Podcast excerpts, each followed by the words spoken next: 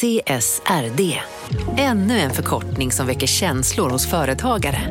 Men lugn, våra rådgivare här på PwC har koll på det som din verksamhet berörs av. Från hållbarhetslösningar och nya regelverk till affärsutveckling och ansvarsfulla AI-strategier. Välkommen till PwC. Om en yogamatta är på väg till dig, som gör att du för första gången hittar ditt inre lugn och gör dig befordrad på jobbet men du tackar nej för du drivs inte längre av prestation. Då finns det flera smarta sätt att beställa hem din yogamatta på. Som till våra paketboxar till exempel. Hälsningar Postnord.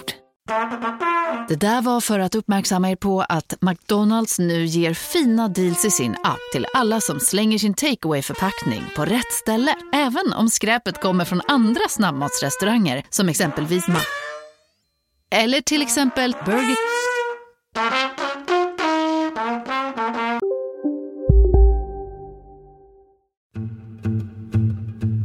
Från Monopol Media, det här är Kapitalet. Med mig Åsa Secker. Och med mig Gunnar Harjus. Gunnar, vad minns du från kvällen 20 april? Ingenting. Inte heller. Tina Saltvedt minns den där kvällen ganska väl. Så fick jag en oppringning fra en svensk journalist rundt 7:15 om kvelden som spurte om jeg hadde sett at oljeprisen hadde falt til $1. Och grejen är att Tina hade pratat med en annan journalist lite tidigare samma dag och då var oljepriset på typ $15. Så när hon då sa 1,1 så trodde jag att hon bara sett lite fel. Och vad gör man när man är chefsanalytiker på Nordea med 10 års erfarenhet som oljeanalytiker och tror att journalisten som ringer har tagit fel på någon decimal eller så? Så jag måste ju gå in på Bloomberg-terminalen min och checka och då hade hon ju helt rätt. Man går in på sin Bloomberg-terminal. They finally got one for me. A Bloomberg terminal. This is a $24,000 system that gives me instantaneous access to all the financial information in the world. Okej, så hon ser på sin väldigt dyra Bloomberg-terminal att det faktiskt stämmer att oljepriset har sjunkit till typ $1. Vad gör hon? Och så var det ju egentligen nästan bara att sitta och följa med på vad som skedde, för det var ju så extremt det som skedde de nästa timmarna att det var inte mycket annat man fick gjort man och kväll än att följa med på oljeprisen och de enorma bevegelserna som var. Bevegelser. Det som Tina sa här, det betyder alltså rörelser på norska. Så har vi rätt ut det. För en analytiker så är det klart att detta är ju någon av de mest spännande dagarna du kan ha i historien egentligen när du får såna extrema bevegelser och extrema händelser. Det som händer timmarna efter det här telefonsamtalet måndag kväll den 20 april, det har aldrig hänt förut någonsin. Alltså, amerikanerna måste faktiskt betala för att bli kvitt oljan. Och det har ju aldrig skett i historien någon gång att du har ett negativt pris på oljan. Så det var helt speciellt. Så då undrar man ju, hur 17 hamnade vi här? Efter det här.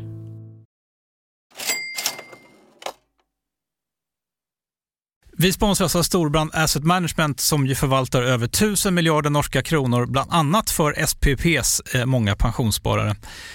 För 2 år sedan så investerade Storbrand i drygt 60 tåg, alltså tågvagnar, som rullar mellan London och Skottland. De leasar sedan de här tågvagnarna till tågoperatören som alltså kör tågen och säljer biljetter och sånt med ett avtal på 27 år. Så britterna får nya fina tåg och storbrandskunder, däribland alltså SPPs pensionssparare, får en inflationsskyddad avkastning med låga risker under lång tid. Det här är ett av supermånga exempel på hur pensionskapitalet i växande omfattning bidrar till att bygga samhället och inte minst till att klara klimatmålen. Det behövs elproduktion, elnät, batteriparker, nya transportlösningar och allt möjligt. Bara i Europa antas investeringsbehovet för att klara klimatmålen uppgå till tusentals miljarder $. Och det här är ju pengar som ganska ofta saknas i statsbudgetarna. Däremot är det här pengar som pensionsbolagen kan vara med och stoppa in, vilket ger pensionsspararna en fin avkastning under lång tid samtidigt som man är med och ställer om samhället. Vi har gjort ett helt avsnitt om det här som man kan lyssna på. Det publiceras här i Kapitalet i mitten av maj. Ratta gärna in det om ni vill lära er mer om hur det här funkar. Men tack säger vi till Storbrand Asset Management som ju investerar i alla tänkbara tillgångslag, bland annat för pensionsbolaget SPP. Och tillsammans försöker ju vi, Storbrand och SPP, öka medvetenheten om hur pensionerna funkar och vilken roll pensionerna spelar i samhället och i ekonomin.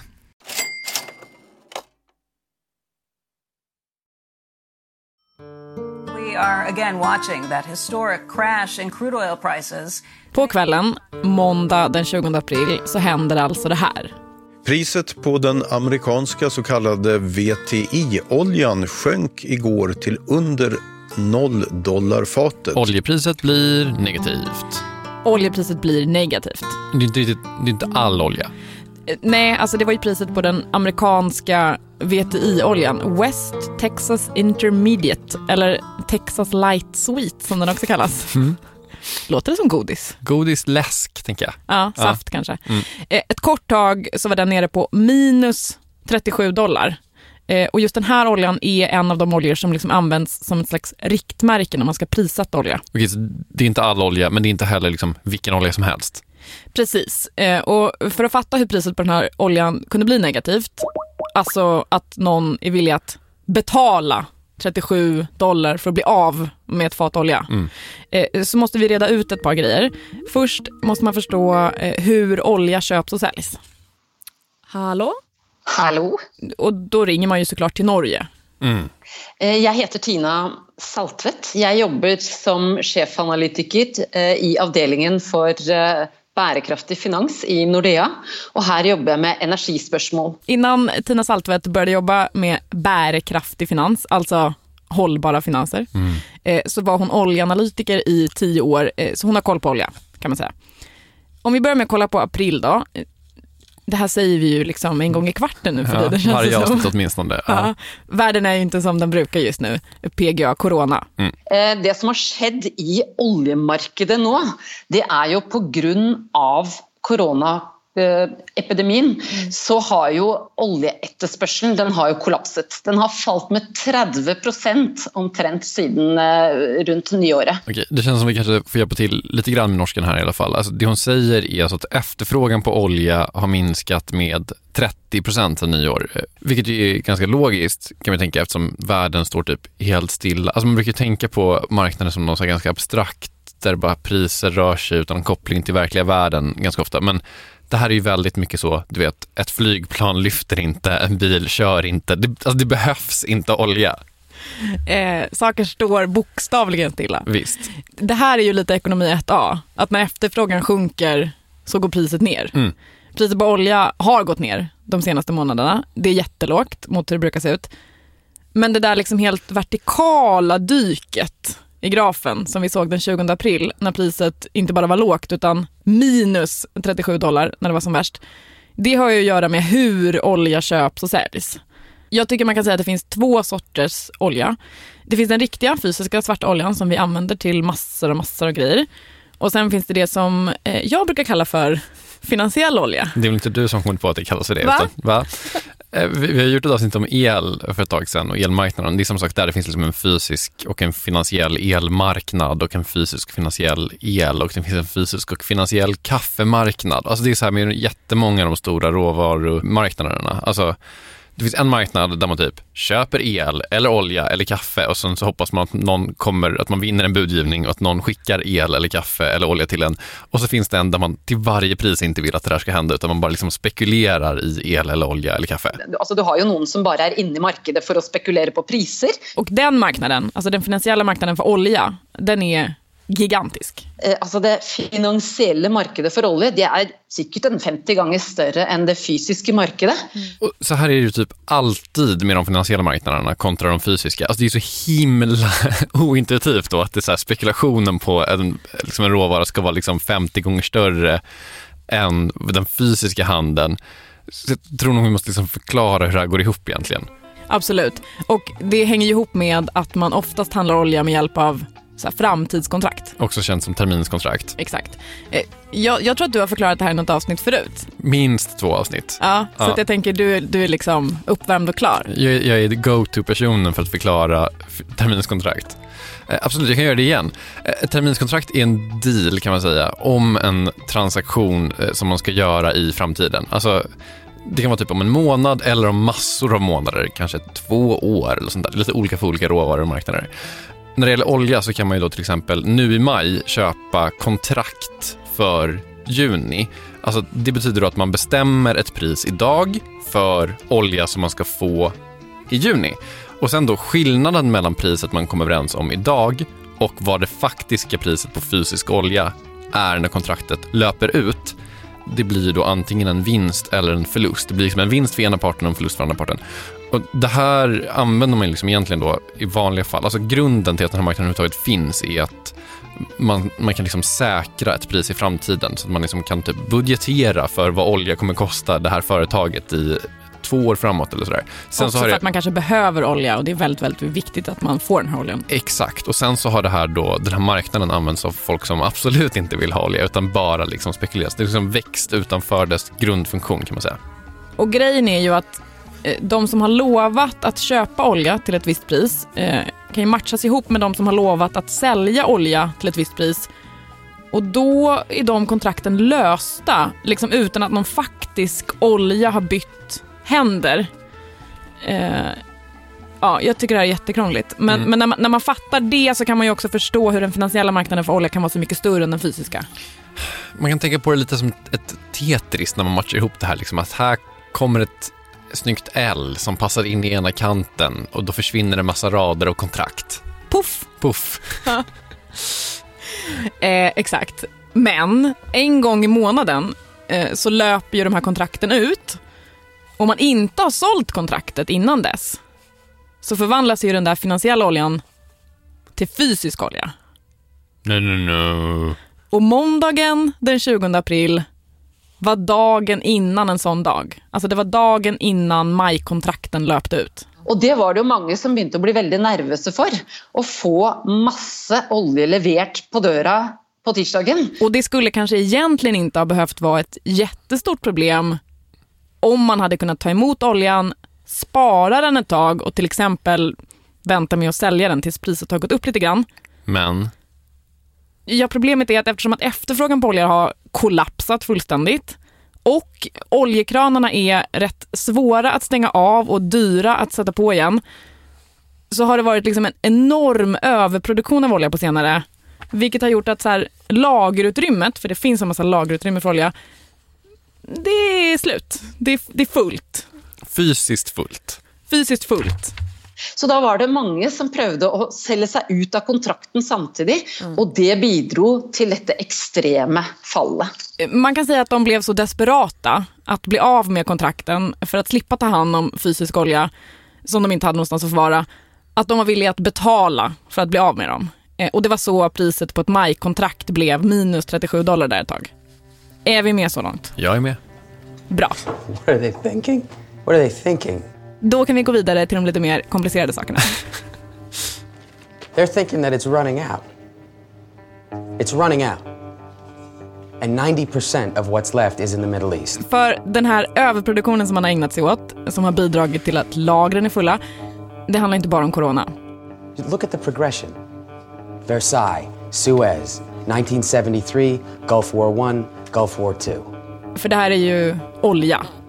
Så att även den här gången så är ju stor politik inblandat.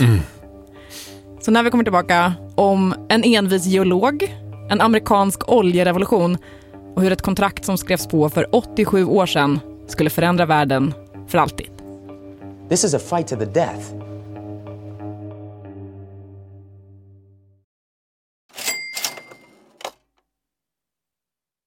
Kapitalet sponsras av Master Exchange, plattformen där du som privatperson kan investera i låtar och får pengar varje gång de här låtarna spelas. Vi berättade ju senast om barnlåten Puff the Magic Dragon som noterades av Master Exchange under våren. Nu har utdelningen på den låten kommit, eller royaltyn som vi säger i musikbranschen. Den ligger på drygt 12% i årstakt. Och det här är ju en avkastning som är helt okorrelerad till börsen. Till och med Goldman Sachs har börjat skriva om just musik som investering just ur det här perspektivet. Nu finns en möjlighet att investera i en ny låt. Låten heter Boss Bitch och den är av Doja Cat. Som, alltså, jag ska inte säga att jag är superdeep här, men det är ändå en person som jag vet om det är. En världskändis. Den här låten gav baserad på förra årets spelningar en avkastning på drygt 13%.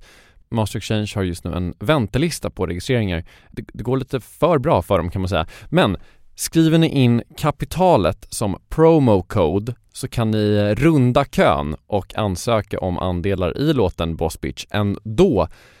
Om ni investerar helt vanliga pengar, det är inget krypto eller sånt där, så vill du investera i musik och få en avkastning som är helt okorrelerad med börsen och kanske inte minst för att det är kul att äga låtar, så kan man gå in på masterexchange.com och använda kapitalet som promocode, så kommer man alltså förbi kön. Kom ihåg dock att alla investeringar är förenade med risk, men vi säger stort tack till Master Exchange. Kapitalet sponsras av Carla, Jakob. Ja, bilar igen. Ja, det är härligt. På Carla kan man sälja sin elbil på det gissningsvis smidigaste sättet i Sverige. Carla har ju ett nästan ett komiskt högt användarbetyg på Trustpilot. 4,8 av 5, vilket jag typ aldrig hört talas om. Nej, det är väldigt, väldigt högt. Man knappar in lite info om bilen på sidan, sen får man en gratis värdering och ett bud. Accepterade budet kommer Carla och hämtar upp bilen gratis och sätter in pengarna innan de kör iväg. Inget mer än så. Rätt fantastiskt. Nej, det är faktiskt helt otroligt. Och det kan bli ännu mer otroligt än så, för att vi har nämligen en rabattkod som ger dig 2000 kronor extra för bilen. Så att om du säljer din bil så får du 2 lax extra. Stämmer. Bara sådär. Koden är Monopol och den uppger du när du har värderat bilen och pratat med Carlas inköpare. Koden är giltig till sista maj, så att passa på om du går i säljartankar. Jag undrar om vi har haft en kod som har gett 2 lax bara sådär någon gång. Nej. Det är helt otroligt. Man behöver en bil förvisso. Absolut, så det är kanske inte bara sådär, men det är ändå 2000 kronor extra. Väldigt bra. Ja. Så sälj din elbil eller ladd hybrid till Carla. Du får 2000 kronor extra med rabattkoden Monopol. Hoppa in och kolla på carla.se. Carla Museet, där kan man också köpa bilar, ska tillägga. Verkligen. Vi säger stort tack till Carla.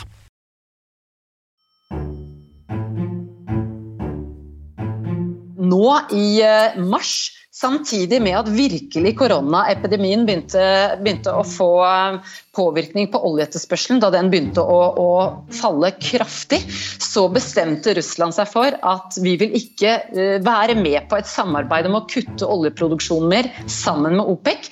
Vi er lei av å kutte vår produksjon for å holde prisene høye, for det som har skjedd er jo egentlig bare at amerikanerne har økt sin produksjon veldig mye. I mars i år, för alltså typ 2 månader sedan, så bestämde sig alltså Ryssland för att de inte längre ville samarbeta med oljeorganisationen OPEC om att minska oljeproduktionen. För Ryssland tyckte att, nej vet ni vad, det här gynnar bara USA. Och den nuvarande ryska regeringen älskar inte när saker bara gynnar USA. Så är det. Men om man tar ett litet steg tillbaka och tänker på det här, så kan det ju väcka jättemycket frågor. Mm. Vilka är egentligen OPEC? Varför finns de? Varför samarbetar de med Ryssland? Det här är absolut frågan man kan ställa sig. Eller hur? Så jag tänker så här, vi tar det från början. Vi backar det berömda bandet till 1933. Absolut. Varför till 1933? För att den 29 maj 1933 så skriver det amerikanska oljebolaget Standard Oil of California, SoCal, på ett kontrakt med Saudiarabien. Ett slags licens kan man säga. Det kallas för concession på engelska. Den här licensen ger det här amerikanska bolaget rätt att leta efter olja i 60 år i något som kallas för Al-Hasa-regionen, brasklapp för uttal. Det är ett 930 000 kvadratkilometer stort område i östra Saudiarabien. Sverige är 450 000 kvadratkilometer stort, va? Stämmer, så det är 2 Sverige. Och får man leta olja i 2 Sverige i Saudiarabien 1933 så har man fått en så kallad vinstlott, tänker jag mig. Inte först. Det man gör är att man sätter upp ett dotterbolag. Det får heta CASOC. Californian Arabian Standard Oil Company. Och så börjar man borra 1935. Men man hittar ingenting. Och man borrar. Men man hittar liksom ingenting som liknar så här kommersiella kvantiteter av olja. 1936 så utser man Max Steineke till chefsgeolog för det här projektet. Max Steineke, han är en envis jävel. Mm. Såna gillar vi. Så att de fortsätter borra. De har rätt mycket problem. Alltså det är olyckor, det är grejer som rasar in, det är borrar som fastnar. Det här är ju ganska mycket i oljeborrningens barndom liksom. Absolut. Och 1938 så börjar liksom ägarna att tröttna på det här. Steineke blir liksom hemkallad till San Francisco. Det här är liksom ett jätte jättedyrt projekt och det verkar inte leda någon vart, så de vill typ dra i handbromsen. Men Max, den envisa jäveln, han lyckas övertala dem att i alla fall så här, kan vi inte vänta med och avsluta det här tills vi har borrat klart brunn nummer 7. Det gjorde de rätt i. Vad fanns i brunn nummer 7? Den 3 mars 1938 på 1440 meters djup så dyker den upp. I kommersiella kvantiteter oljan.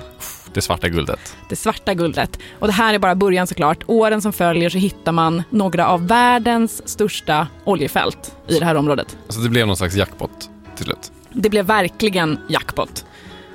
Och 1943 så byter det här bolaget, alltså CASOC, det byter namn till Arabian American Oil Company, Aramco. Mm. Ringer det några klockor? Det ringer Aramco-klockor i och med att det är det världens största bolag?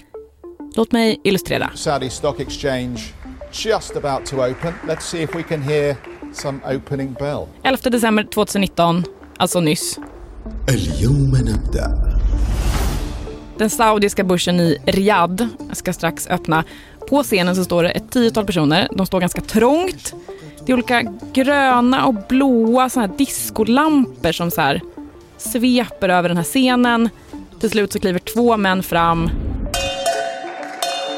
slår i en klocka. Nu är det officiellt.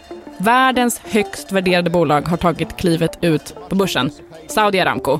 Och det här saudiska statliga oljebolaget värderas då till, håll i det nu, 1880 miljarder dollar.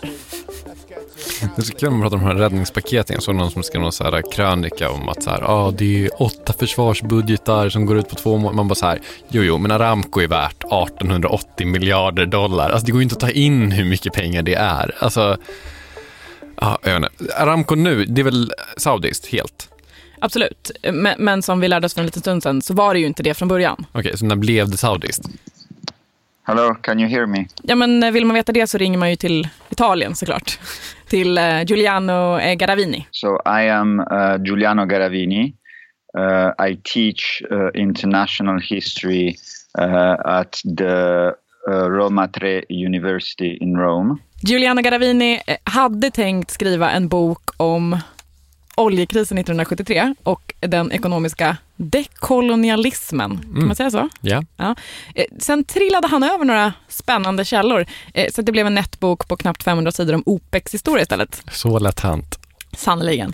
Och jag kanske bara ska passa på att flika in det här nu också att jag har ju intervjuat Giuliano över Skype då och han var liksom ute i sin trädgård för att inne i huset så var ungarna, för han jobbar såklart hemifrån för han sitter i karantän och han hade en tendens att liksom fnula lite med sitt headset så att det liksom prasslar lite, men vi får leva med det. What you could say is that the entire global production and export of petroleum outside the United States and the Soviet Union was controlled by this very small group of international oil companies.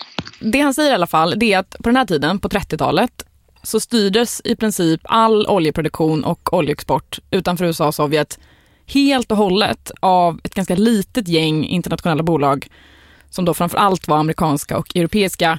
De kallades för de 7 systrarna. Mm. Det kallades även 7 av de största italienska fotbollslagen på 90-talet. Är det så? Ja. Wow. Okej, och varför var det så? Eller hur kom det sig? Kanske en bättre fråga, jag vet inte. Det finns ett par orsaker, menar Giuliano. För det första så är det ju dyrt att producera olja. Pengar som de här länderna där oljan fanns kanske inte hade på den här tiden. Det är höga inträdeströsklar på oljemarknaden. Exakt. För det andra så är det inte helt lätt. Alltså det behövs folk som kan saker, som har erfarenhet, som har utbildning, kompetens. Och det fanns det kanske inte heller så gott om i typ Saudiarabien på den här tiden. Och sen är det en tredje grej.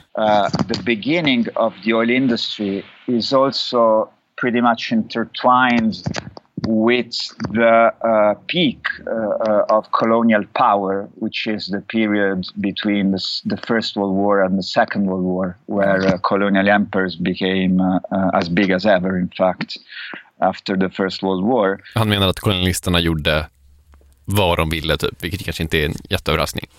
Exakt. En amerikansk ekonomiprofessor har beskrivit det här förhållandet genom att parafrasera Churchill. aldrig i modern tid har stater gett så mycket till så få. Ja, fortsätt.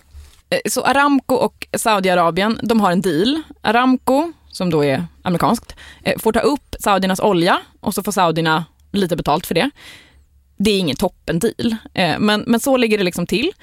Men när det har gått några år så börjar det knaka lite i fogarna. För att i mitten på 40-talet, alltså efter andra världskriget typ, då har världen liksom fattat på riktigt hur viktigt / användbart det här med olja är, hur beroende de är av olja. Och det har dessutom parallellt med det blossat upp en del så här protester bland de som arbetar lokalt för de här oljebolagen, bland annat i Saudiarabien. Så man kan säga att det är lite dålig stämning. Och vad är väl bättre underlag för lite omförhandlingar än dålig stämning? Alltså jag skulle säga att dålig stämning är väl typ själva grundförutsättningen för en omförhandling. Exakt. Så att 12 år efter att man har hittat den här fullkomliga guldgruvan i Al-Hassa-regionen, alltså år 1950, så tvingar Saudiarabien det amerikanska oljebolaget Aramco till förhandlingsbordet och så säger de, vet ni vad, det här duger inte. Vi vill tjäna mer på den här dealen. Om Aramco ska få pumpa upp deras olja så vill saudiska staten ha en större del av kakan. Till saken hör att man i Venezuela 2 år tidigare har lyckats göra en 50-50 deal med oljebolagen. Så att Saudiarabien vill ha samma deal. Mm-hmm. Det låter inte orimligt i alla fall. Visst. Och de får faktiskt till den här dealen. Alltså en deal som säger att Saudiarabien och det amerikanska oljebolaget Aramco ska dela på vinsterna 50-50. Och det låter ju väldigt rättvist. Alltså, får man ha för rättvis definition, men absolut. Ja, men det är ändå så här, det är ändå rent. Det är 50-50 liksom. Ja, det är snyggt. Mm. Ja. Giuliano Garavini menar att det är liksom inte hela historien. You split 50-50 the oil profits, but at the same time the companies are having 400% return on their investments. I don't know if this is clear. It doesn't tell you anything about how much a company is gaining from producing and selling oil.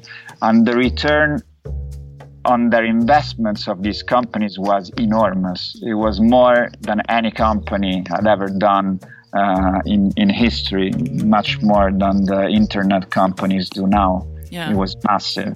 Så oljebolagen hade liksom sjuka marginaler helt enkelt. Exakt. Och det här fattar ju Saudiarabien. So at one point the local governments got fed up of this. They questioned the very essence of the 50-50 deal, saying that this was not a fair way of sharing the benefits from a natural resource that they would run out of. Och då händer en grej som verkligen får bägaren att rinna över.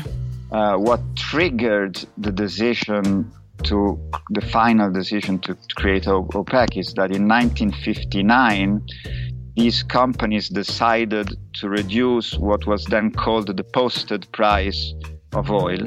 Och företagen är alltså de här 7 systrarna. Och så här förklarar Giuliano Garavini vad posted price var. Basically this price was a tax reference price that was very important for the local governments because they would be paid taxes based on that posted price. So if you reduce the posted price, you also reduce the money that went to the local governments.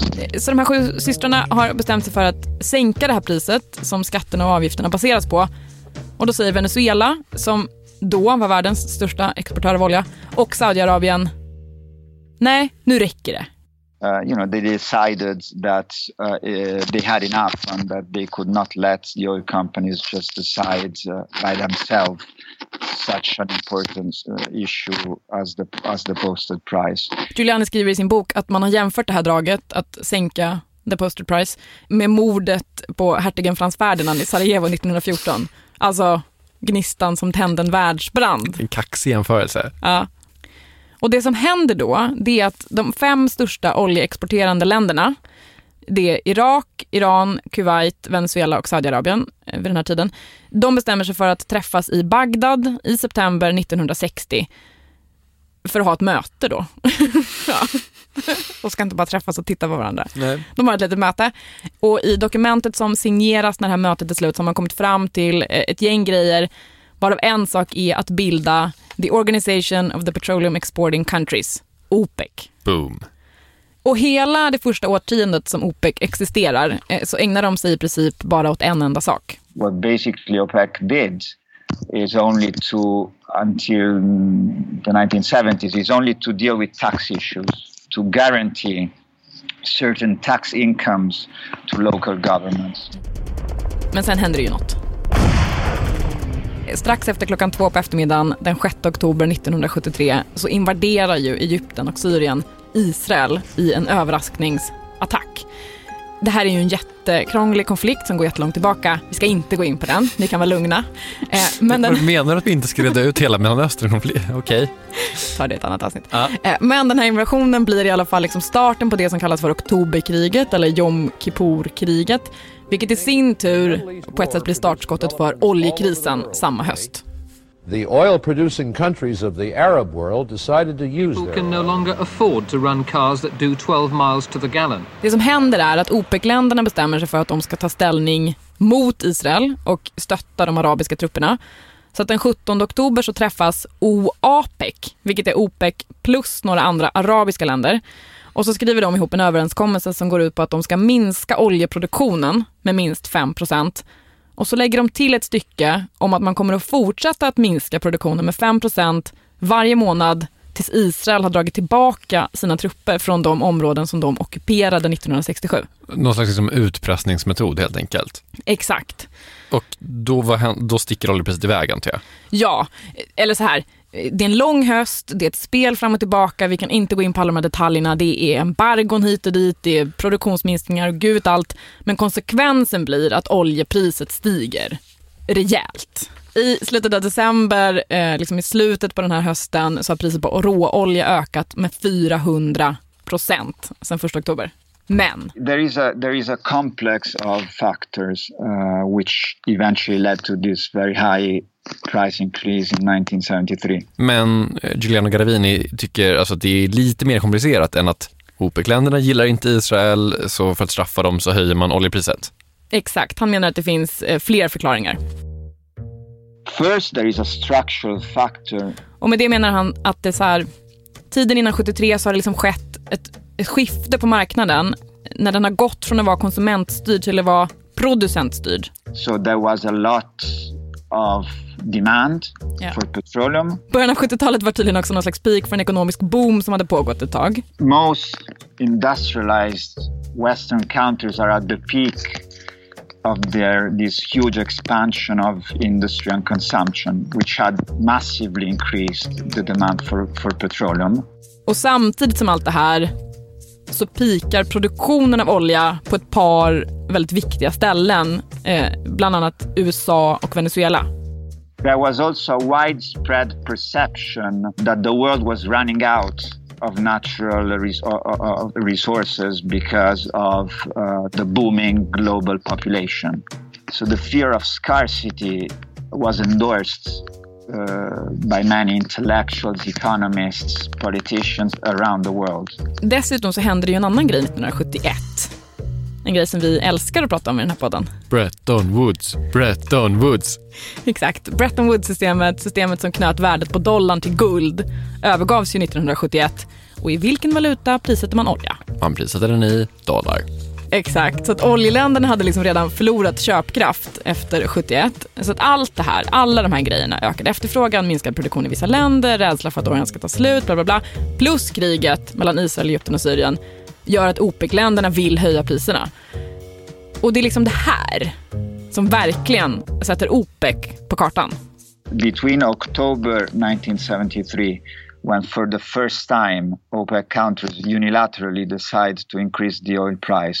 Mm-hmm. And December 1973, when they increased the posted price of oil to $11.65 a barrel, which is what is as normally associated to the oil shock.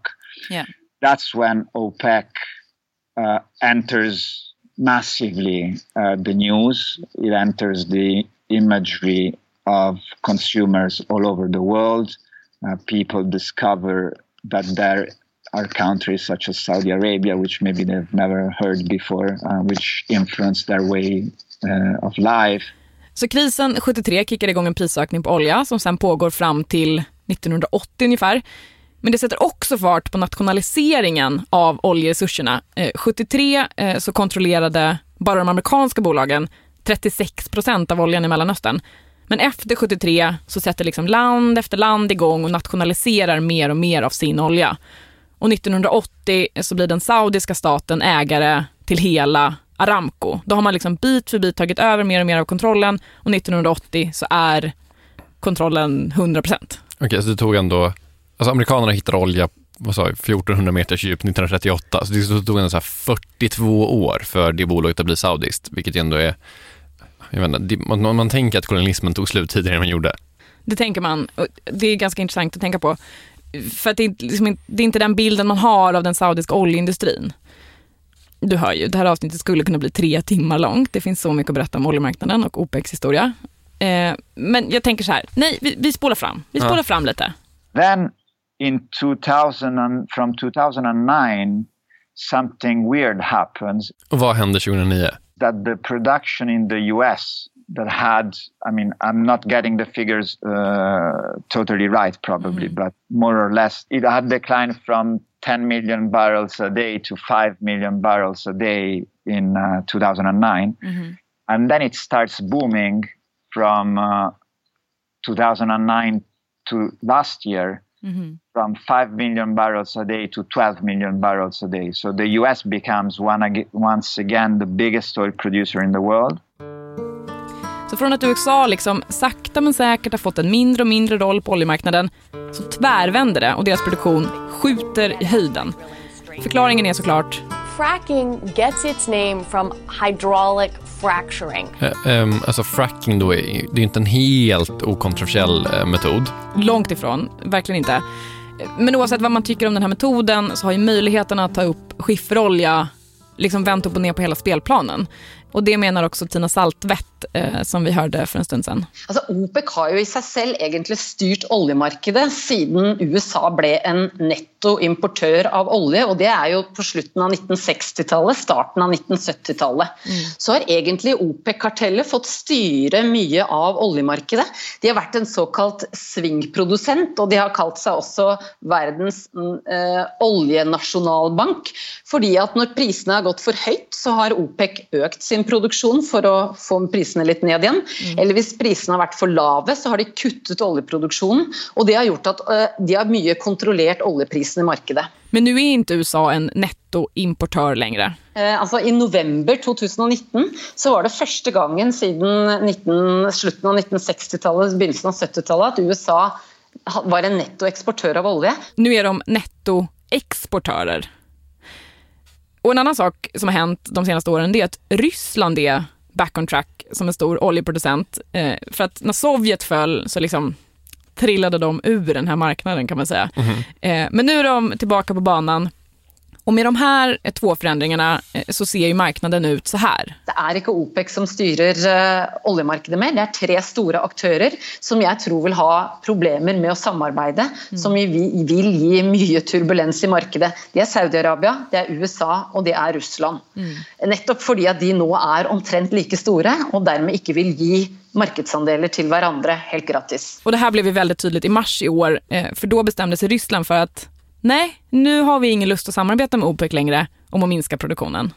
Vi är lei av att kutta vår produktion för att hålla priserna höga. För det som har skett är ju egentligen bara att amerikanerna har ökat sin produktion väldigt mycket. Mm. Så vi vill inte vara med på att stötta amerikansk skifferproduktion. Och då sa de nej till det och då kollapsade verkligen hela oljemarkedet. Okej, 2 grejer här.